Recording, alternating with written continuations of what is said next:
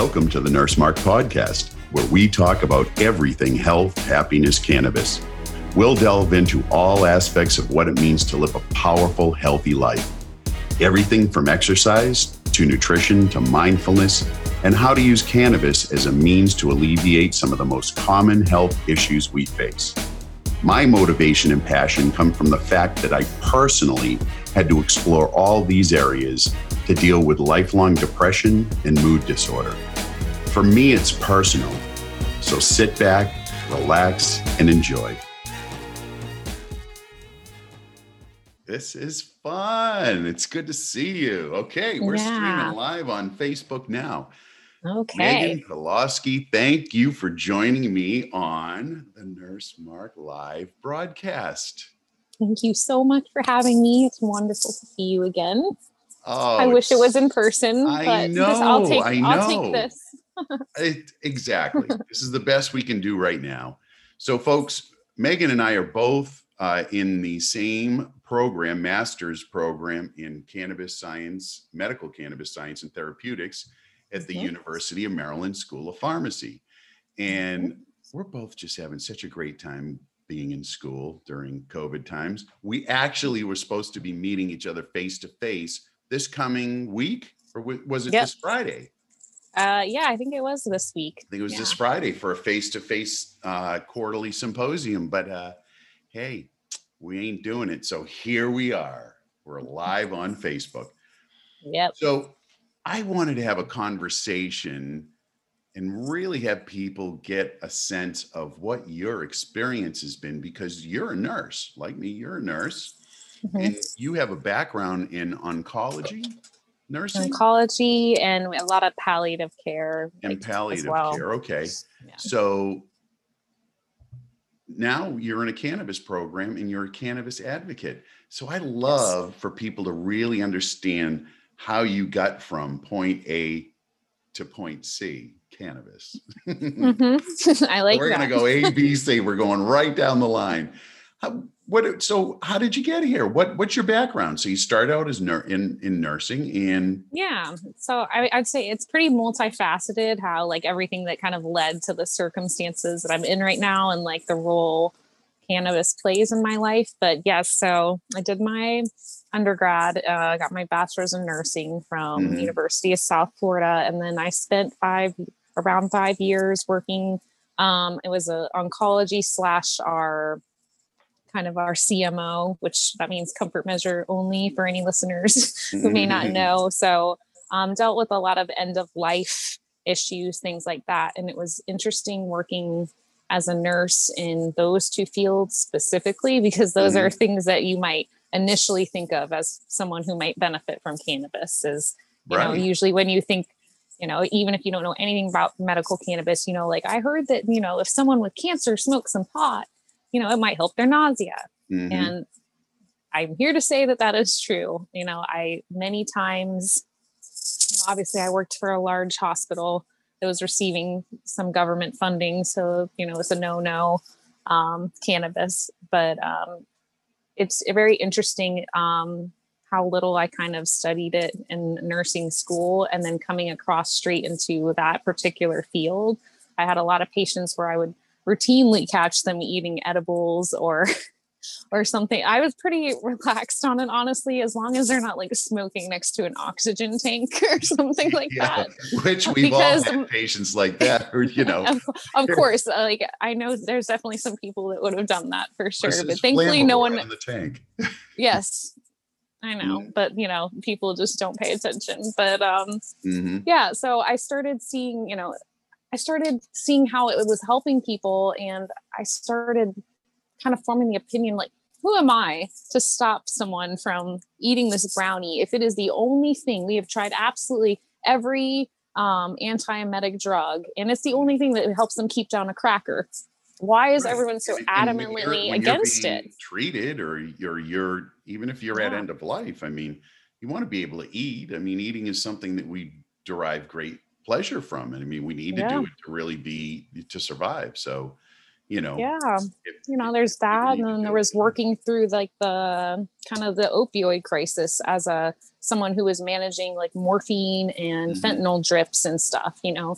Then started coming things like having to fill out justification forms. And it's like, you know, these people probably have a day left to live. I shouldn't be having to do a, like a ton of paperwork to Mhm. justify it. There's so much available, you know, and I specifically think of like cannabinoid suppositories or, you know, um, via like a nebulizer or something that like how much those patients could benefit from that. And it's right there and we couldn't use it. And it Mhm. irked What me. state, what state were you working in at that point? Florida, So Florida. Florida. Yeah. And was this prior to like the medical cannabis? Well, actually, it wouldn't much matter because if you were in a hospital setting or they're probably Yeah, I mean, medical you to use it cannabis was legalized, but you know, being in that big hospital, that big corporation, it was a big no-no. So, right. you know, and then I started, you know, kind of questioning a little bit more. I like, I want to know why. I want to study this a little bit more because a lot of these physicians I noticed also had fundamental issues with like a lot of the patients using like tea tree oil and things like that for like their nails and stuff. Certain chemos can kind of affect them and make them really brittle. Mhm. Um, and I'm like, why are people so adamantly against like plant medicine? Um, and it was, you know, at the same time, I'm kind of dealing with progressive MS myself. So I'm Mm. giving chemo during the day and then on my days off getting like biologics and you know chemotherapeutic So drugs that myself prior to nursing school, you had that diagnosis, or was it where was i it? had i was diagnosed my first week as a nurse Oh my had- gosh.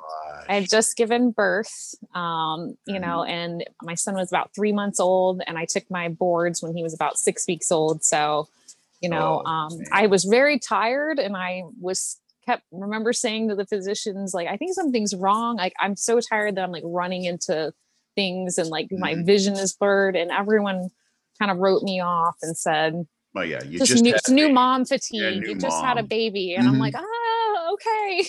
And I worked Yeah. my first 12 hour shift as a nurse, um, went to bed, and then I woke up and I was having optic neuritis and some tunneling vision, some left sided paralysis, and some extreme vertigo. And I, being a nurse, of course, I'm like, I'm like, well, let me just wait this out. You know, Nurses are the worst patients, like with the last you know I'm to like, I'll just drive ER. myself to the hospital. Right, continues. And I'm like, here you are, you have left side paralysis and you can't see, but you're going to drive yourself to the hospital. Typical nurse. I I thought it was fatigue. You know, I had I, was, I Yeah. had actually never worked a 12 hour shift before. So, Mhm. you know, and I was like, okay, it's all just compiling. But it obviously continued and I went to the ER. They initially thought it was a stroke and then Mhm. they thought it was CNS lymphoma. And then finally I got the MS diagnosis. So um after like some steroids and plasma exchange, I went back to work and I tried to just manage it the best I could. And it was really hard to strike that balance for those 5 years. Mhm. And that's why I crashed and burned. Um, you know, it's, I wanted to pretend during the remitting parts of the disease that I wasn't sick. And I felt that like my 20s and my career and everything I worked for was being stolen Mm. from me so i would um, lash out almost in a way with my behavior and my viewpoints um, particularly with like food and what i was putting in my body like i'm reading all this stuff all the time about how diets can help diseases and um, you Mhm. know working in oncology you know duh and autoimmune diseases but you know i was like this is the only thing i have control over anymore and um, you know i was basically bedridden when i wasn't working when i was Mhm. working i was holding onto walls and leaning on my computer on wheels, hiding it very well. And I had a lot of tricky little things that I did. Like I had issues looking up, it would throw me into a bad spell. So the first thing I did, like when I got on my shift, was like lower all my IV pulls Oh, and just Oh. little tricks like that because Yeah. I just I wanted to pretend it wasn't happening and Mhm. I'd get put on one med and then I'd need another med to counteract the side effect and I think the highest I got between my scheduled and as needed meds was something like 22 medications at tw- at 26 years old oh my gosh. and using a cane on my days off Mhm. um, you know, prisms in my eyes. And then, you know, finally it just got to a point where you know like my management intervened about my ms being too bad and Mhm. i was really bitter about that for a long time because they felt it was bad enough to like go to like the boards about instead of consulting me and that took a really long time to get over and i left you know i was in practitioner school and i'm kind of like what's my next step and then i'm Mm. scrolling facebook and i see an advertisement for our mcst program that we are now in. Yeah. and i'm like you know what? I'm such a big advocate. I've seen what it's done for these patients. I approve of it. I have to secretly approve of it. Like why don't i try? You know i experimented a little in high school you know Yeah. um why don't i try this and give this a try? And i you know on a whim it just felt right um you know something felt really right about applying for the program. And i was super ecstatic to get accepted just with like all the impressive backgrounds and everything. And um the program in junction like has really helped my healing journey. And i would say like since the beginning of this program that's right around the time that i really started getting well because as i was learning i was applying a lot of these um you know medicinal uses to myself in a very like controlled trial and error where i was journaling everything and finding what worked Mm, best for me. And in that you know as of today i'm on zero pharmaceuticals. Um, i'm proud to say i threw my cane away. I- i don't i i didn't even bring my prisms with me to arizona. So i'm doing really well um, i do have to stay really structured with it Mm-hmm. um, but i think that it's kind of given me an interesting perspective coming from like the healthcare side of it and seeing the pushback and like you know i Mm. might get some hate for this but all like the nixon era physicians and how Yeah. resistant they are Well, you Um, know, then I mean, you speaking know, for in myself. defense, that's what they've been trained to believe. Yeah. And uh, Yep. and so it's really hard to to change someone's viewpoint. Once they're stuck on something, it's very difficult. I mean, it's a psychological phenomenon, right? Cognitive Yeah. dissonance. No matter what you present for evidence, if they have a firmly held belief, they're going to hold on to that no matter what. And yeah so and here I we are, that, which is what we're doing, yeah. right? We're advocates being in this, being in this program. Um, Yep. but I- mean, Absolutely. Like we're just being, you know, super trained to be advocates for the legalization at a federal level, which, oh, I hope it's coming soon. I hope so, people to be too. able to use it, right? So for, I mean, eventually, eventually, I, I absolutely can see insurance paying for medical cannabis as it should. It's a legitimate Right. medicine, right? So we, I mean, I, we, I- believe that's how it's structured in germany if i'm not Mhm. mistaken i believe that you're that's yeah, covered Germany's pretty progressive. They have a, they have a universal healthcare uh, Yeah. system, um, which, you know, I mean, I, I- studied some, some, mo- a lot of the universal health cares around the world and they're not perfect, but yeah you know that there, there's a lot more that they um, accommodate you know if it's universal health they look at a lot of the other alternative medicine routes treatment routes and they'll cover it. So yeah i I bet you're right that that um, Yeah. medicinal cannabis is is probably uh, covered. Yeah which i yeah and so i think it's important to have that facet covered if you're doing a program like that because in you know if you're in america you know with our healthcare system we don't you know unless it's a lot it adds up i'm just going to say it it's really expensive you know if you're in a state when you can't grow your own plants which there's not a whole lot florida is not there yet and arizona is not there yet right um right. it really it adds up and it sucks to kind of put yourself in debt but the Mhm. trade-off i can say personally is that i've never felt as good as i do right now i've never been like probably as financially bad off but know Yeah. that's it really raises the question about like what's important in life like this is my journey with cannabis has I've since like gone to like tiny living because Mm-hmm. it's really I've really used cannabis as a spiritual tool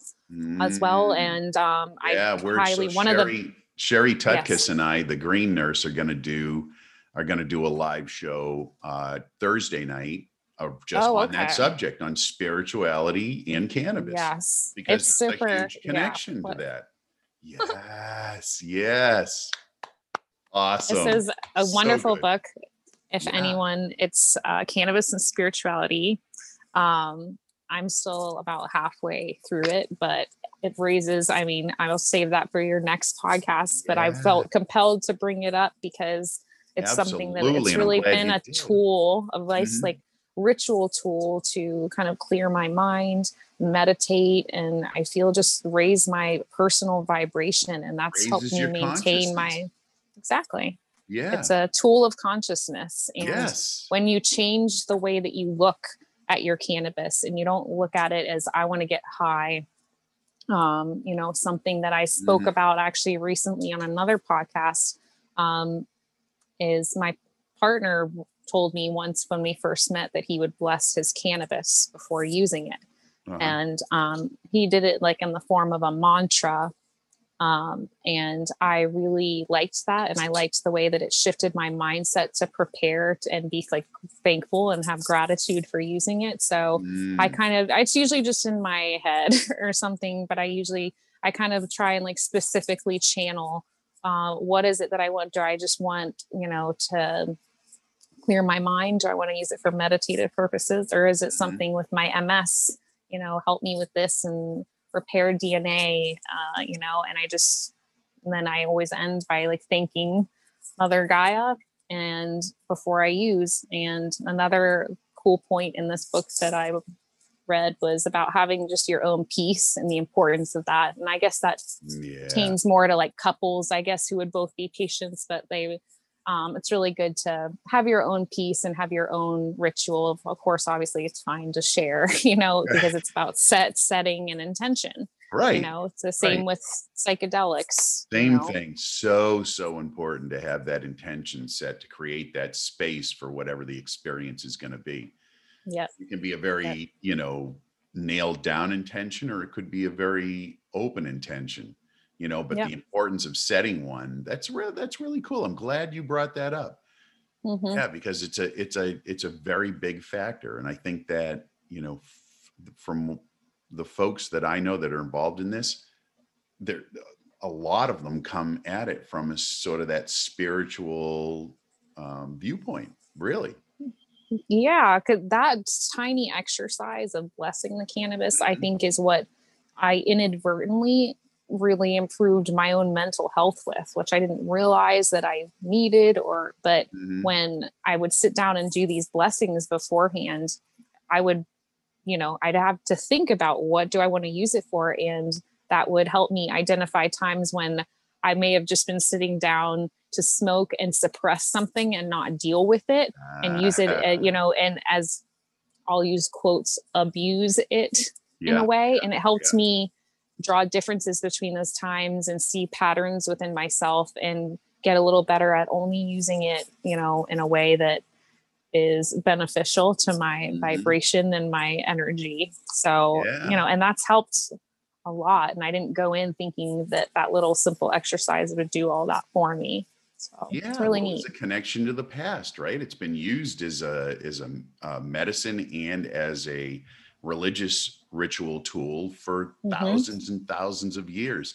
I mean, that Yep. gets handed down through the genetic code, right? It's the epigenetics of it. It just gets passed down Mhm. through. So I can't I can't ever remember blessing any pharmaceutical experience I ever had. You know, it's funny because usually before you. pharmaceuticals, I'll I'll be praying, but it's usually like about like, please don't let the side effects be like deadly this time. Like, and that's what know, I'm like. Please let me live through on. this. It's so different, yeah. Because I was like one of those people who would get like anaphylaxis to a lot of stuff Oh. and get like like type one hypersensitivity reactions, like Oh really like scary stuff. So Yeah. usually like it's crazy the difference in mindset, you know, and Mhm. and one interesting thing I think for healthcare providers that I learned in this program, and I don't know about you, but I didn't realize like what a large, such a large percentage of these drugs, especially oncology drugs, are from like naturally derived sources, like taxanes and stuff. I didn't. 26% or something i think God, was the stat Yeah, I think it's even higher than that. Yeah, it's uh, and um yeah, it's just it's interesting because it made me reflect back on all the times when you know basically a lot of the people i was working on were like no nothing natural like it's just all you know it's hippie stuff they'd say and then i'm like i'm like but while they were saying that we were infusing a naturally derived drug but they just didn't even know it no no nobody knew it but No, because yeah. it went through the traditional what is now the traditional pathway you know it was okay to be used Mhm. and it just it blows me away to think that in 1937 when cannabis was in effect made illegal it was the A- yeah it was the AMA the American Medical. Association that testified right we learned that they testified in Congress and said this is crazy this is a we've used this medicine for years and years and if you make it illegal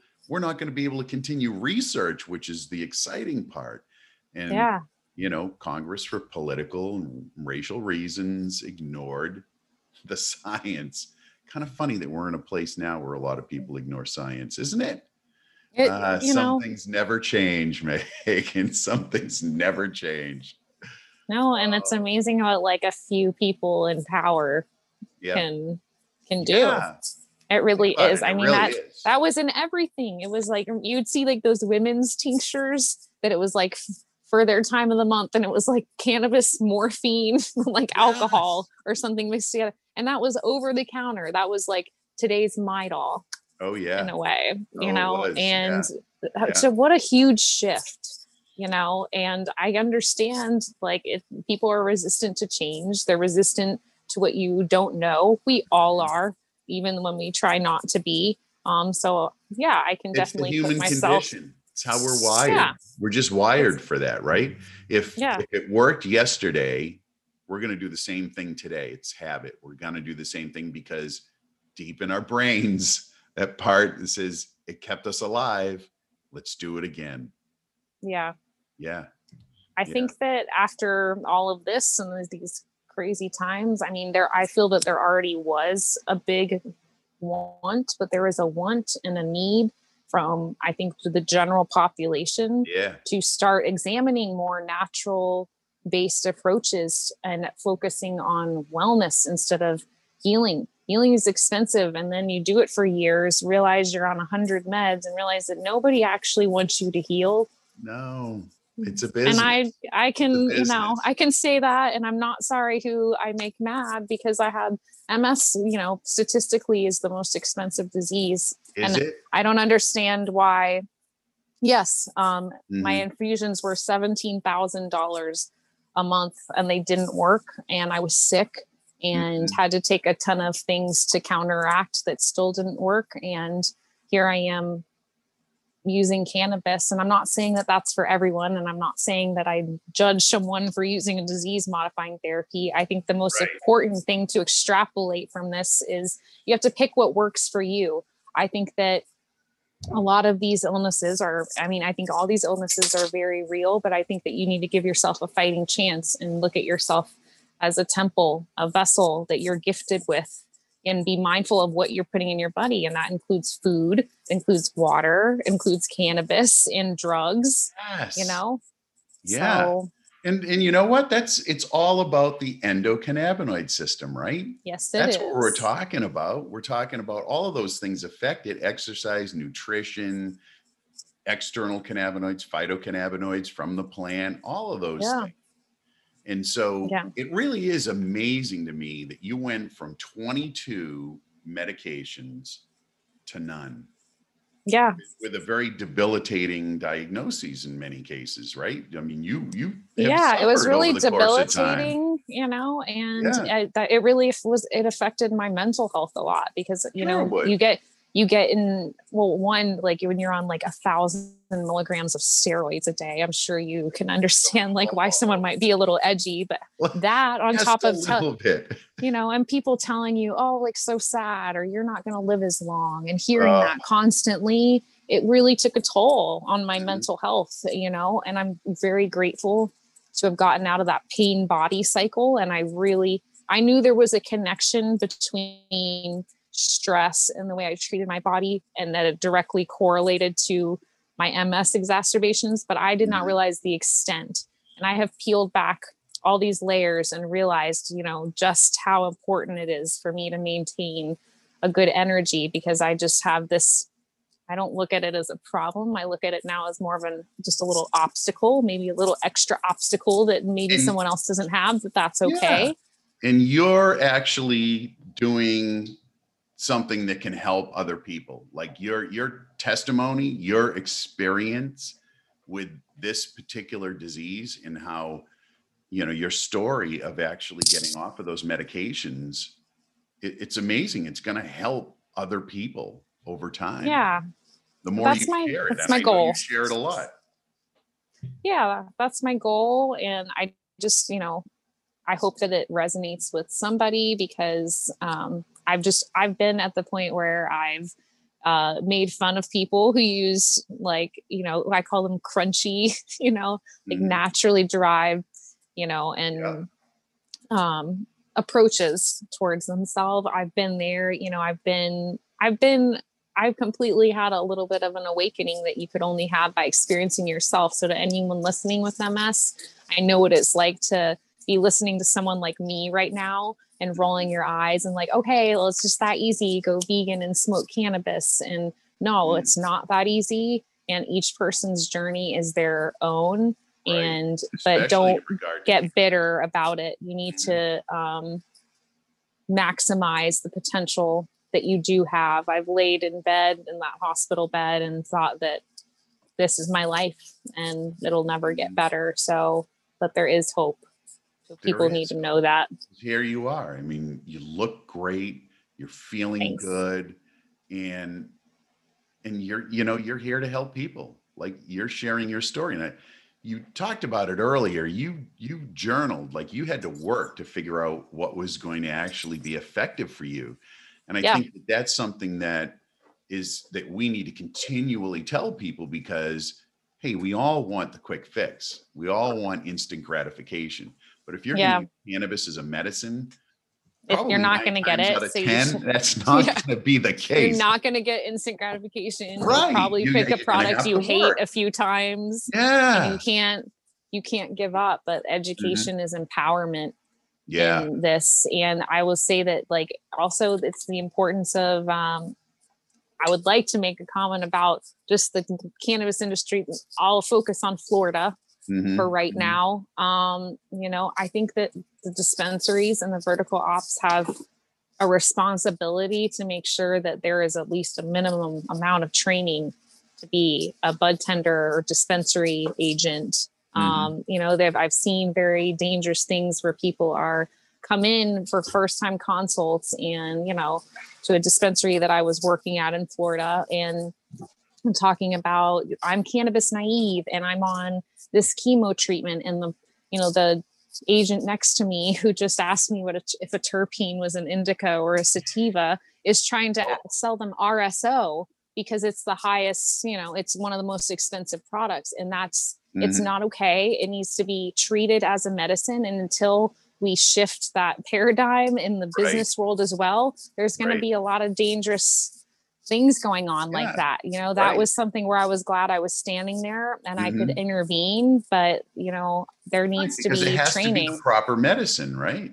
It has to be Absolutely. the proper, proper route of administration. It has to be the proper amount, the right actual chemovar, right? It's going to be the it's right, be the right, right chemovar. Strain, you know. Yeah.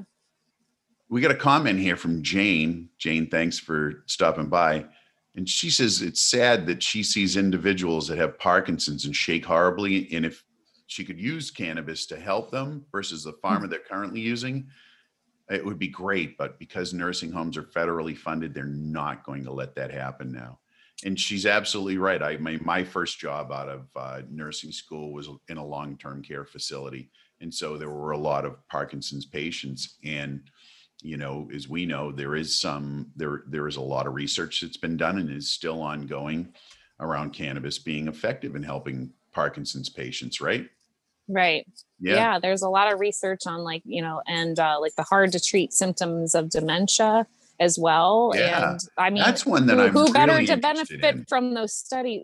Me as well. Uh, I mean, as nurses, we're like, oh, you know. Yeah. And as far as like, um, you know, obviously my um, experience is a little different. I don't have Parkinson's, I have MS, but one of the biggest right. doses of medicine that I was on prior to my journey was gabapentin. And I oh, mean, oh, yeah. I'm talking, it was like something like 2400 milligrams oh, a day gosh. or something like a, yeah. a, cancer patient dose, probably. Yeah. Um, and it's i still had the the tremors uh, yeah. really bad and that's one of the first things that uh, i was able to solve i will mm-hmm. say almost com- that's one of the things i was able to actually 100% solve you know with cannabis and yeah. being mindful of the products that i was using um so and also i think knowing that sometimes there's you may have a month where you just have like a bunch of headaches you may need to shift your uh, cannabis schedule a little. I have to do that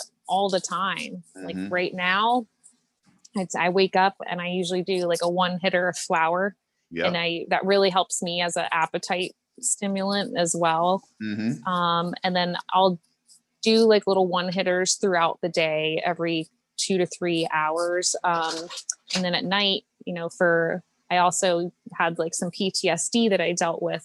Um, so I don't know if that helps anyone listening, but I would do a dab to help me fall asleep because I was experiencing a lot of night terrors and mm. very restless and stuff. And then an, an edible to stay asleep.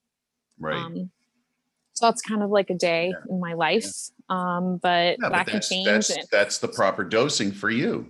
Yeah. And again, you're lucid, you're on point, you look great, you look like you feel great so yeah. whatever you're doing is absolutely working for you. And Jane made another comment here. Gabapentin's a huge go-to for the docs at the facility.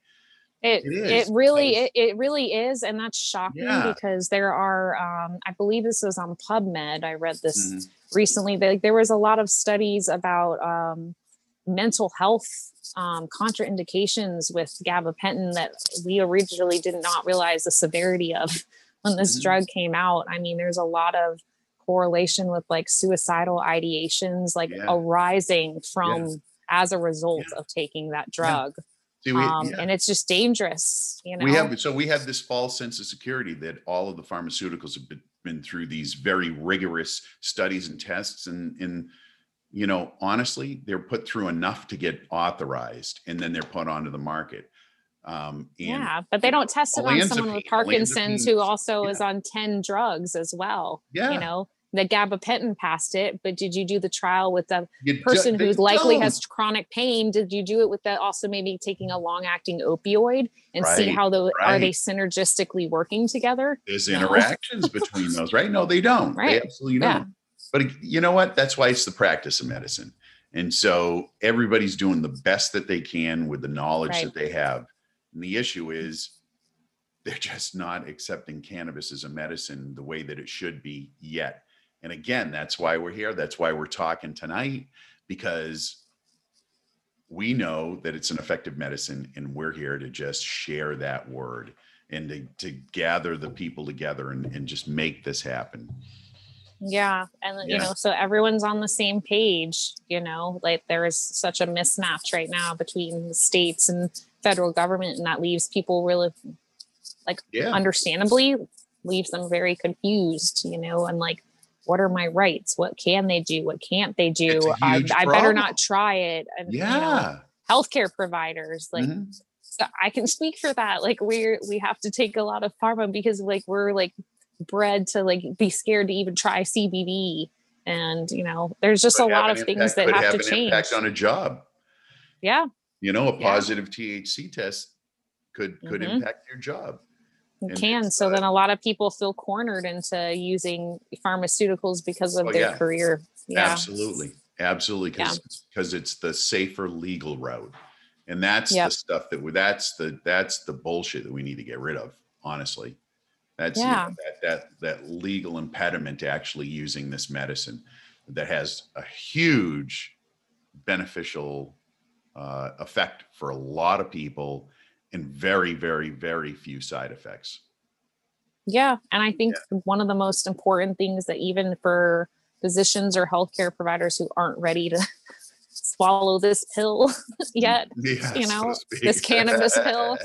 Um, I'd say that the most important thing is to think back to your Hippocratic oath and practice cultural competence and non-judgment and create Yeah. a safe space so that your patients feel comfortable because the fact is and it's very real that i know that there are other nurses in my position whose patients are like you know i had to use this to be like eat you know on this cycle of chemo but please don't tell my doctor because he's going to write that i'm a drug addict Right.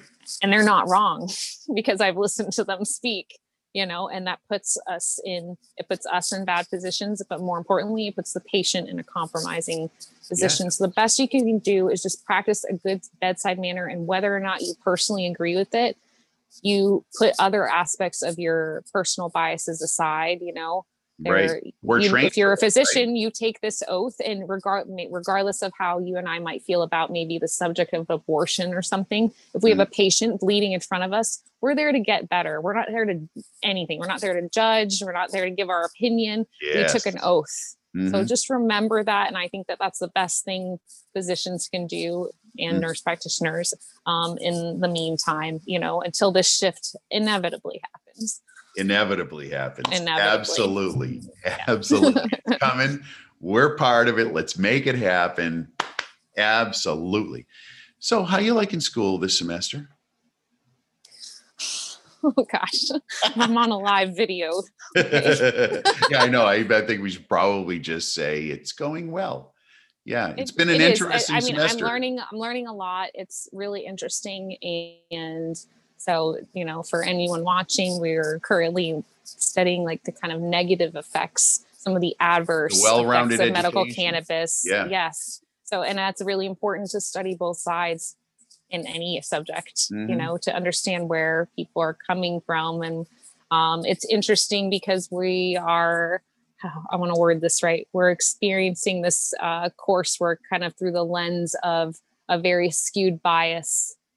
Yes. I, I guess That was a nice way to say it, yeah. Um, But They're regardless, I'm still able to extrapolate is- a lot. Yeah, it's the presenting material that is um, designed to, of course, give a negative viewpoint because that's what we're studying the negative effects. Yes. Mhm. So, But it's I- important to I know that. Yeah, I found that I really had to work really hard at saying, go in with an open mind, Mark. Mhm. Go in with an open mind, you know, Yeah. take in the information and try not to experience my cognitive dissonance because I'm a pro cannabis person, right? So if, if I'm presented with a bunch of negative information, what's my first inclination? I'm going to try Yeah. to poke holes in it. I'm going to look for, a, and you know, Yep. it's pretty easy in cannabis research because in this country there hasn't been a lot that has been allowed to been done uh honestly in a in a really rigorous way i would say a lot Yeah. of a lot of the studies have a lot of um oh have a lot of uh um issues with reliability i would think Right. And that, as we've kind of learned, I think that I, NIDA played more of a role in some of the lack of cannabis research than I initially Yeah, thought. yeah, I think well, everyone's all so quick to blame through like NIDA, the right? Yeah, the yeah. So they're the ones that actually have a lot more control. Right. So they held Yeah. the purse strings and you know, their their their reason for being is to, you know, deal with addictive drugs. So of course we've got to have as many as possible. Um Right. yeah. Yeah, of course.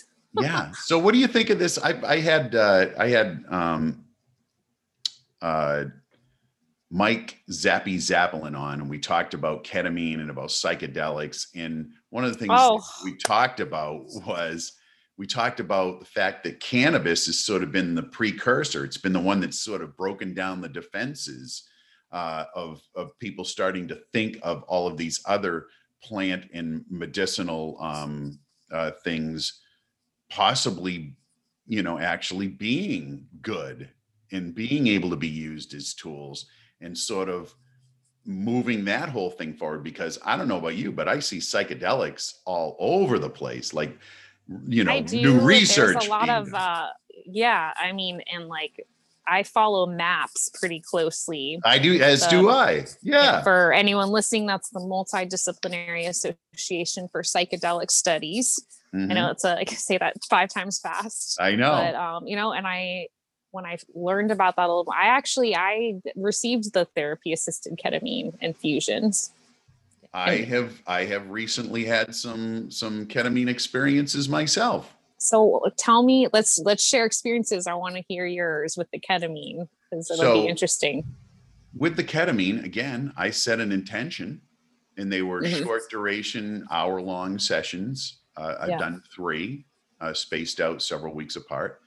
Uh, and for me, it was it was a real, just a, a a reset. I'll give you an example. I um, I have been wanting to drink less Mhm. alcohol, right? Been wanting to drink less, but it's hard. You go out, you see people, you have a cocktail, whatever. I've just known that it that I have so much on my plate that I would rather not have alcohol in my life at this point because it's a distraction, right? After that first ketamine session, which was, I don't know, 40 days ago, 50 days ago, after that first session, I have not had a drink and I have not had a desire for a drink. I haven't thought about a drink. I've been in situations where everybody else was drinking and I'm fine. But it was it, it's sort of been it's been a reset. And and I have this um I've been so calm and centered uh since that point. Um it's been it, it- it's it was an amazing experience. And how about you? I'm so happy to hear that. I, you know, I, I, it's as an adjunct to that. You know, I, I, was I got mine in February, and they did. I got six, um, and they Which were twice, protocol twice a week. They were Yep. twice a week for three weeks, so Mhm. clustered pretty close. Um, and I liked the center. I think it's important to highlight that the center, or again, the setting, is important. So make sure if you're picking a clinic like that, like Mhm. be mindful of how important the setting is to them because that's going to tell you a lot about how important they take it and or how, how seriously they take it and your own experience. Um Mhm. i had a, it was a lovely room like incense and like a buddha Yeah, statue and you're laying on a couch and you know Yeah, like was- the ivs just hanging on the like you know Mine was the bag is just on the wall. yeah. I meditated Yeah. it was wonderful. Oh my. Um, my experience is I feel I felt that nothing was things weren't getting to me. Um, my I guess our my e- ego wasn't being triggered yeah. um as much. I guess would be a good way to put it. You know, example like someone cut me off really bad, like you know, and I think normally I would have been like, oh my god, you know, and I'm know, from now- now I'm just like, you know, you we're called know, like- massholes. we're like Yeah. we're considered some of the worst drivers, and we're very aggressive like that, Meagan. So I know what you're talking about. Yeah, and now it just doesn't get to me. I'm like, they're probably late for work or something, and it's like it it switched on these receptors that I think were pre- or these pathways that are previously unaccessed. Um, and I've just been able to it's I've been able to condition my responses, whereas like I was kind of stuck in a pain body cycle. So my Mhm. felt like a lot of my reactions were negative or like or why Yeah. why did this happen for this person or Mhm. you know and that kind of like poor me mindset which a lot of us get stuck in whether i mean it's not cool to talk about when you're saying you're like wow that you know that sucks and you want to change it but a lot of people do it and that really helped me and i felt this kind of warmth this sense of calm and serenity like you described and i think that that also really probably aided in the transition off of all of those meds as well Mhm. like I, you know i Mhm. attribute the cannabis to maintaining that but i think the ketamine and its work with the receptors really helped me get off like that large amount of like Mm. neurological medications i Mhm. think i attribute that to because that would have been a much longer wean than Yes. it actually was for me had it not been for the timing of those infusions. So I very grateful. I don't have enough good things to say. I'm a huge psilocybin advocate. Uh, set setting intention, everybody. You know, no matter what you're doing. have a good guide, have a good space. Yeah, check out some of Maps research, or Oh, they have an Instagram page and stuff, and then phenomenal. to yeah. show show I'll, I'll make sure that gets into the show notes for sure. Yeah, you want to check out Maps. They're doing some incredible work uh, Yeah. in in that space, and it really is. Uh, it's a brave new world in the mental health space, you know, and having dealt with lifelong depression and it was not treated Mhm. well with medications. I'm one of those people that medications just didn't work well. Right. Uh, and it wasn't until I figured out a certain litany of nutrition and exercise and meditation and these different Yep. tools that I was actually able to get off medication. Um, but the fact of the matter is, medications in the mental health space are just not that effective. And no, so they're not. it, there's this new push looking at psychedelics as being the new wave the new methodology of being able to give people lasting you know freedom from that from that awful depression that they might suffer from ptsd and other mental uh, disorders and illnesses i think It's a wonderful tool, fabulous. like just to, to help you do the work on your Yeah. own. It's the kickstart Right, that a lot of us right. need. Mhm. Um, you know, and it's not for everyone, you know, but right. you just do your research. Like you know you said you found all these little things that work for you. I listened to a lot of lives like this yeah. podcasts like this and i extrapolated what resonated with me and did Mhm. my own research you know um, Mhm. and i remain open and i remain knowing that there's i don't know what i don't know so i'm always willing to explore something um, and i do my best to not judge it um, before i at least try and read up or learn a little bit about it and i think Mm-hmm. like education is empowerment it's power you It know is. so and that's what think- people need to do Yeah. So maybe that's the whole message of, of our time here together. And that is this is a new age of empowering the patient, empowering the patient with the information that they need to make the decisions in their life as to what's going to work for them. yeah you had what's to going to figure out your optimize journey. you I had to Yeah. figure out mine. Like, totally and now it's just, it's all wide open. Yes. Yes. yes Woo! happy for you happy for me happy That's for right, anyone that's right. listening We're happy and healthy. yes That's right. Absolutely. Oh, Meagan, anything you want to add before we wrap it up? oh my gosh we covered a lot And, um yes, we did. I would just say if, for anyone listening to try that gratitude uh, blessing at least once the next time you smoke, even if it doesn't have to be fancy. Just think about what do I want to help, and just see if that experience is different for you. Yeah. You know, Yeah. um, and if it resonates, I encourage you to run with it. A lot of things start with gratitude. Uh, oh, absolutely. And and that I can't say enough for for that having that grateful attitude. It's part of my meditation. It's part of my daily Good. meditation is that I am grateful for something in my life because again, we're wired with that negative bias and it can creep up and color our day. So we start off with Yes, I that can. gratitude, right? Yeah. Absolutely. Absolutely. hmm Awesome. Meagan, thank you so much. I really, really, really appreciate you and you taking your time and sharing your experience on on this podcast, on this live. And you know what? I can't wait to see you face to face at the next symposium because let's say COVID's going to be you know taken I'm going to care give you of a by big then. hug. And we're gonna that's right. We're gonna we're gonna have a big hug. All right, Yes. I can't wait. Thank Thanks you so, so much. much for having me. Yeah, it was thanks for- wonderful. thanks for being thanks for being a guest. Really, Thank really you. appreciate it. All right, folks. Thanks for joining me, Nurse Mark and Meagan for our talk, and we'll see you soon.